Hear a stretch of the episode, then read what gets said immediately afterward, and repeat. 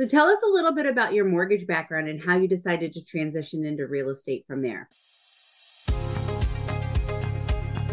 Welcome to this week's episode of Hey Homegirl.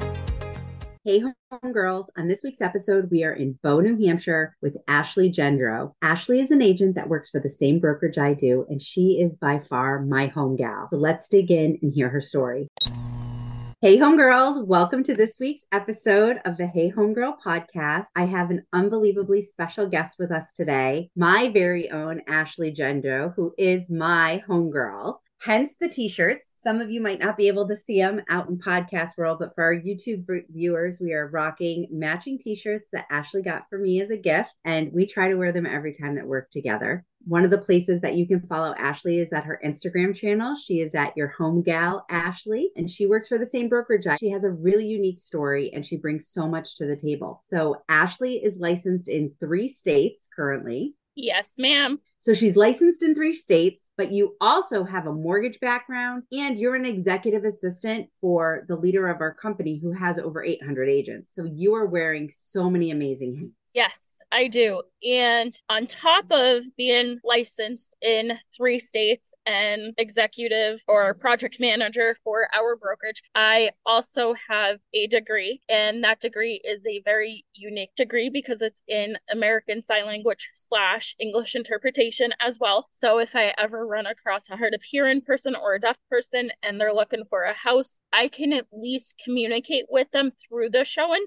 and then I know all the resources to go to to help get them equal access for the negotiations, for the close, and for the home inspection because I'm not a licensed interpreter. So anything that I could say, and if I were to say it wrong, they could take me to court and sue me, just like in the real estate world. If we misrepresent something or we don't disclose something, we can get sued. Our brokerage can get sued. It's kind of the same idea, not being a licensed interpreter. So I have that background as well. So I'm kind of a multifaceted person, I guess. And I think that's why you and I get along so good because we both have this passion to better ourselves and for education. Yes. I'm always willing to learn new stuff. And even if on the first try I don't get it, and here's just how tenacious I am or how persistent I am. It took me more times than I'm willing to admit to pass the national exam for real estate. I know it doesn't matter, but to me, I had to take it more than five times. I missed it by mere points every time, but I kept at it. And the last time I took the test, I walked out of there feeling like I finally did it. And then I got my, my sheet and I saw that I passed. And I went in my car and I freaking cried for five minutes before I left because I'm like, holy crap, I just passed this test that I've taken so many times. And I think the reason why I passed is because I realized that I had to think like I was the test. And for the national test, it's very different than the state test because any state law test that you take to get your real estate license in another state, it's black and white. There's no or this answer. You have to pick the better of the two. For the national, you have four answers. Two of the answers could be correct, but you have to pick the better of the two correct. So I always would second guess myself. Mm-hmm. And then I finally started to say, I know this stuff. Why am I second guessing myself? So when I turned my mindset around about the test, that's when I finally passed. And I had been changing my mindset all along. So, like the fifth, the sixth, the seventh, the eighth time, I finally passed on the ninth time taking the test, I was like, I can do this. If I can get licensed in New Hampshire, I can get licensed in other states because if anyone else can do it, I can do it. And that's the attitude of someone else in our brokerage, another top producing agent. I have that same attitude. I just don't go out and say that that's my attitude. I kind of like to be quiet about my stuff and I like my work to show. I don't like to flaunt what I do. I like my work work ethic and what I do and how I treat my clients. So I'm a little different than other realtors like that because you don't see me posting on social media like, oh, I have this listing appointment or oh, I have this upcoming listing. I keep that to myself and because you never know, like something could go wrong and you don't get the list and at the last second, or something could go wrong with a home inspection and you're not under contract anymore, or there's a lot of things that can happen. So I try and keep, you know, for my clients confidentiality as well. I try and keep that quiet until it closes or until it's rented or until it's sold. So I work a little different than a lot of realtors. Social media, yes, I know we need it. I know I need to get better at posting my IG stories and, you know, tips from the Outback every week. But I'm like our I'm like our CEO of our brokerage. I find social media to be a nuance and yeah. a pain in the butt. Yeah. So I only do it when I have something that I really want to, to shout out to the world because everyone knows me. They know I'm in real estate. They know who I am. They know I'm licensed in three states. They might not know I have a sign language background, but that's fine. So I'm like, I don't need to flaunt who I am because they already know who I am. Yes.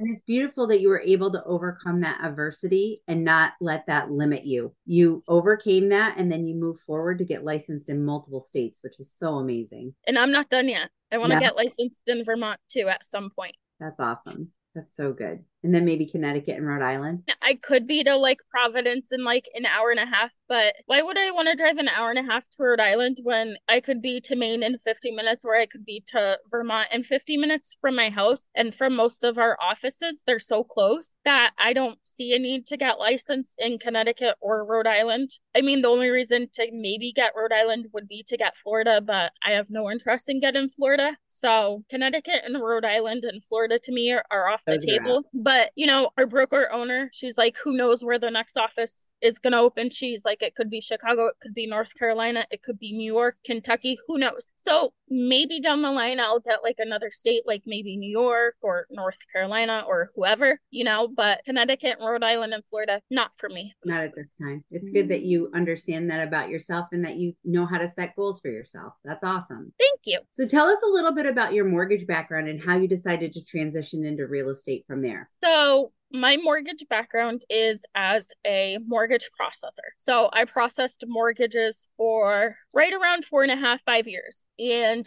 COVID, so interest rates were in the twos, low threes. So I was working crazy hours, 12, 14 hour days some days for a company on the seacoast. And then I didn't really have any incentive to stay at the company. I'm not going to name names just for privacy reasons. And then when I left that, I went to another mortgage company. I worked remotely from my house for just over a year before they laid me off due to them not having the budget in their finances to keep me for 2022. And while I was a mortgage processor, I was doing real estate part time. So I had already had my real estate license before I became a mortgage processor. So having a mortgage background can help me if I have clients who are FHA or VA and we go see homes and they ask me, hey, what do you think the appraiser will call out? I always caveat, you know, there is some peel and paint or there is a handrail that's not on a staircase. It's up to the appraiser. So, appraiser discretion if they call it out or not. Not every appraiser is the same. So, I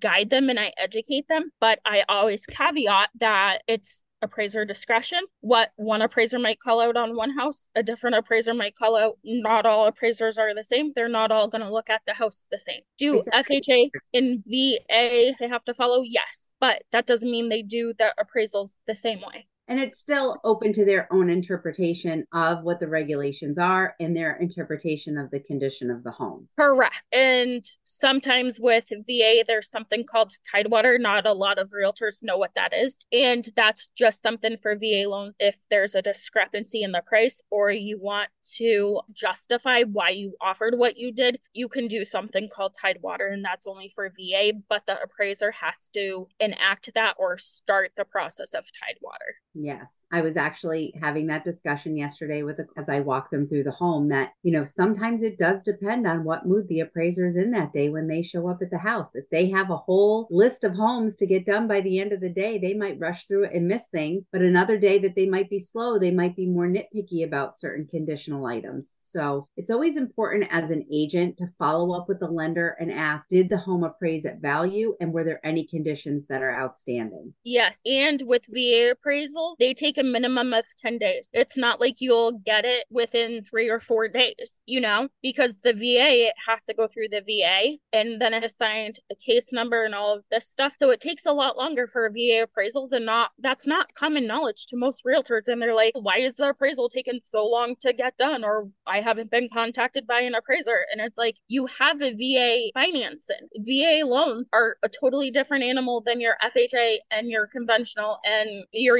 USDA. VA is a completely different animal when it comes to appraisals. Yeah, so that's important for newer agents that might be listening in to understand that you're going to want to talk to your preferred lender, understand how to structure your offers, and always understand that there are different timelines depending on not only the market conditions, but the loan types that are out there also. And perfect example that you mentioned is talking to your lender. So with my clients that are under contract in Western New Hampshire, they're VA buyers. So even before we did an offer, I sent the property over to the lender and I said, Hey, I said, is there anything that I need to know that needs to go in the offer as far as a seller credit? If a seller credit is needed, how much of a seller credit, et cetera, et cetera he told me that yes, we would need to do so. So I already had all of that knowledge even before I went and showed the clients this house that we would need to do a seller credit. And with the VA as well, when you do a seller credit, you have to put in certain verbiage. Otherwise, the VA lender will kick it back and say, no, we're not going to take this seller credit because it has to cover closing costs, discount point, and prepaid. Yeah, so yeah. that verbiage has to be in your seller credit offer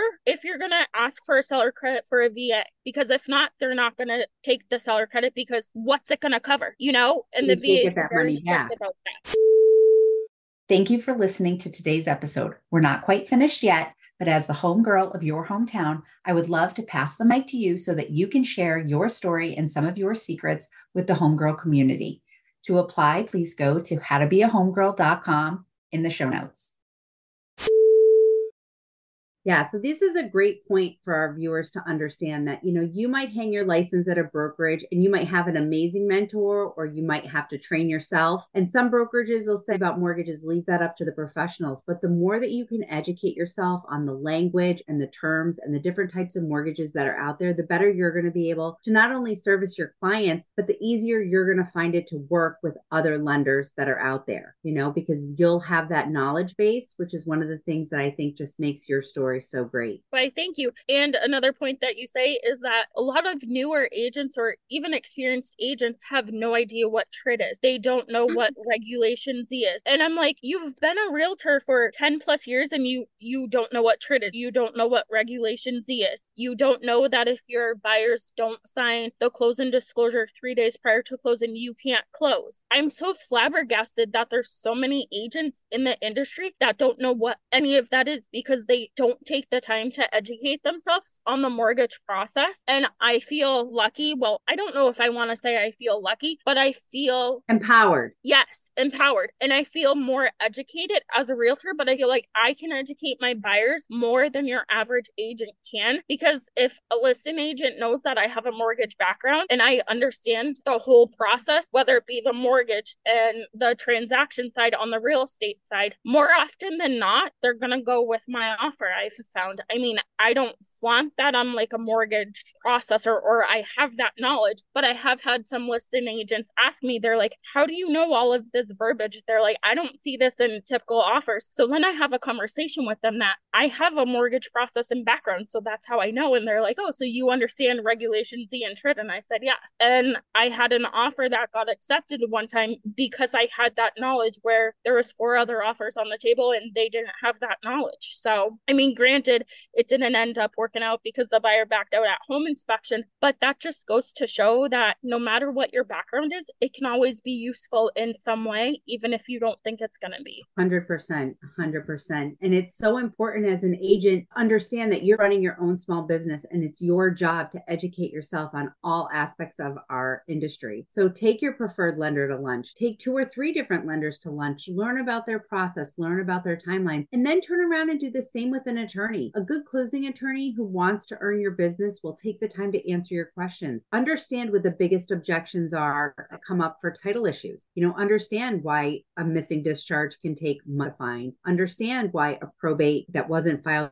correctly could really inhibit your client's ability to sell the house down the road. And or, always, always, always recommend title insurance. Right. Or even in some states, outstanding child support, you can't close until that child support has been paid. Yes. And whether it be paid they bankruptcy. And you can't pay it at the closing table. It has to be paid prior to and it has to be shown that it is paid. Otherwise, there's mortgage, there's lenders out there that won't give you the mortgage and they won't approve the mortgage because you have outstanding debts that need to be fulfilled. And if you have outstanding child support, guess what? It's going to show up on title work. You're not going to be able to get away with it because I process mortgages like that. And the person who was applying for the mortgage is like, we mean I have outstanding child support? No, I don't. And I said, Is this your social security number? Is this your date of birth? Is this? They're like, Yeah. I'm like, Okay, then this child support lien is yours and it needs to be paid. And they're like, Well, what if I can't pay it? I said, You're not going to get approved for the loan. So don't hide anything. Be upfront with the lender because the more you hide, the more they're going to find and the more it's not going to look good on you. Yeah. Mm-hmm. So, like I mentioned earlier, you are the project manager, the executive assistant. You wear all of the hats for a brokerage that has over 800 agents. And you get to see the agents from the very beginning when they join the brokerage, all to the ones that have been there for over 20 years. So, for the agents that are on the higher threshold, the ones that are the top producers, the ones that are consistently busy, what do you think is one of the biggest factors for why they're able to sustain such a good business? So, one of the factors is I think because I have a mindset that is different than the newer agent or the part time agent. And part of that mindset is from our CEO owner is that if you're not making money, you're not going to go on vacation. Because a lot of the top producers in our company, and there's a lot of them, if you look at them, a lot of them go away a lot, or a lot of them at least four times a year, or a lot of them take time, even if it's a couple days, they take time and they go do something local, like they'll go to New York for a weekend or whatever. So a lot of our top producing agents, especially at our brokerage, which is the even though we're an independent brokerage, I don't call us a small brokerage. I call us a kind of fairly big brokerage for being yeah. independent with over 800 agents. So going on vacation and having a mindset that if anyone can do it, you can do it, and you have to prove to yourself that you can do it, but also working out, not changing your daily routine just to get a transaction. So for me, I wake up in the morning, I do a couple quick stretches, take a shower, I get ready, I go to the office. When I get to the office, I make a to do list for the day, and then I do some more stretches before I sit down for the day. And sometimes when I work, I stand up and I work and I do stretches while I'm working. So for me, that's kind of my routine. If I stray from my routine, the rest of the day, I'm like squirrel brained and I'm like, wait a second, what was I going to do? I completely forget what I'm going to do. So if I miss any of my, I guess, routines or my daily ritual, daily habit, the rest of my day is thrown off. And I'm like, I feel so out of whack that I cannot focus.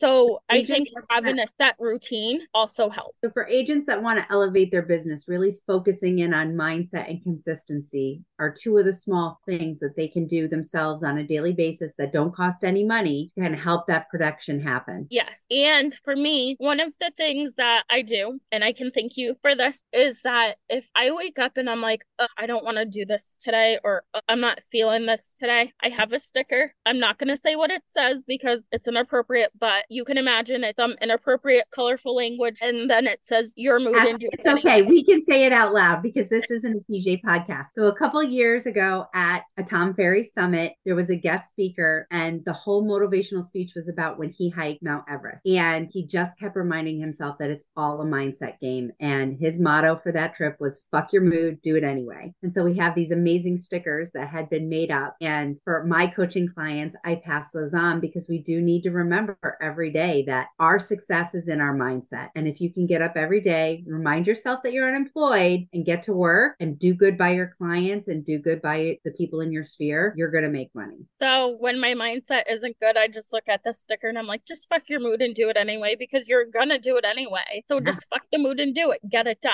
So See, it's much better when we say it out. It is, but I didn't know if could. So I didn't want to like. And for all of our viewers out there, you have to remember that we're from New England, New England girls, New England Maryland communities, that's like just a term of endearment. We're not like the South or the West where you have to be more proper. So hopefully we didn't offend you today, but that's just although they're not as proper as you think they are in the South because bless your heart does not mean God bless you or bless your heart or whatever. It's telling you to, yeah, I didn't know if you knew that, but little trivia fact. So anytime you hear somebody in the South say bless your heart, they're telling you politely to fuck off. Oh my gosh, that's crazy. I heard that on the radio the other day and I'm like, nah. And then I Googled it and I'm like, and if you put it in context to when people have said that to you before, it probably makes more sense. Yes. I'm going to have to ask my girlfriend Tracy Dugan about that because when we were just recently in Frisco together, I think she said bless your heart to me like five times. And maybe she was actually telling me to go away. I don't know. Ask her, see what she says. So we're just kind of wrapping up today. At the end of each episode, as you know, because I know you're a listener, I ask what is one piece of empowering advice you can give to the other females in our industry? One piece of advice treat your clients. And this goes for anyone, not just females, is I tell my clients up front, you might hate me. There's going to be times that you like me. There's going to be times that you don't like what I'm telling you. There's going to be times that you want to argue with me. There's going to be times that you want to swear at me. Go ahead, do it all because guess what? It's not going to affect me personally. It's just part of the transaction. And guess what? Am I going to kick you to the curb after closing? No. Am I going to forget about you? No. Are you just going to be some contact in my phone? No. You're going to be family. You're going to become family throughout this transaction. You're not getting rid of me because guess what? I'm still going to pop up in your life. I'm going to send you house anniversary cards or I'm going to text you. I might even pop up at some random time, leave something on your doorstep when you're not home or just knock on the door when you're home. Surprise visit. Tell my clients that no matter how the transaction goes, no matter how mad you get, no matter how much you want to hate me, I'm still going to love you. I'm still going to consider you family. And with my clients right now for Western New Hampshire, we're already like at that family and they're already like we can't wait to have you over for holidays with our family and whatever. They're like they love me. They already they already are referring me to friend like 10 plus acres in new hampshire but he'll probably reach out to me mid-winter because he doesn't want to do anything till next year. So that just goes to show that this transaction hasn't even closed yet. And just because of how i've treated them like family and vice versa they're already know like and trust me because they're already referring me to their friends. And we didn't even have a conversation about referrals or whatever. I just said, hey guys, if you know anyone that wants to look in New Hampshire and Maine, let me know. And I'd be more than happy to help them. And they're like, oh, great. They're like, we weren't even going to ask you if we could send these people to you. We were just going to tell them about you because you've been awesome this entire time. So I said, well, that's perfect then. So just treat your client like family because if you treat them just like a number at a deli or just to get paid or just because you want the sale to be the top five in the company or the top 25, don't waste your time because guess what? They're going to treat you how you're treating them and you're not going to like it. And you're right. That does go through, mm, you know, whether you're a male or a female agent, no matter how long you've been experienced in the industry, it's excellent, excellent advice. And the reality is, is that most families have love hate relationships. So, you know, we are in a position in our career where we get to have these really intimate relationships, intense, intimate relationships with our clients. And the fact that you want to carry that on after closing become a client for life is so impressive. So awesome job, Ashley. Thank you. Thank you so much for being a guest today and sharing with our listeners all of your experience and knowledge. You're welcome. Thank you for having me. No, this was your first podcast. It was. Was it fun? It was. All right, cool. We did it. We got it over with.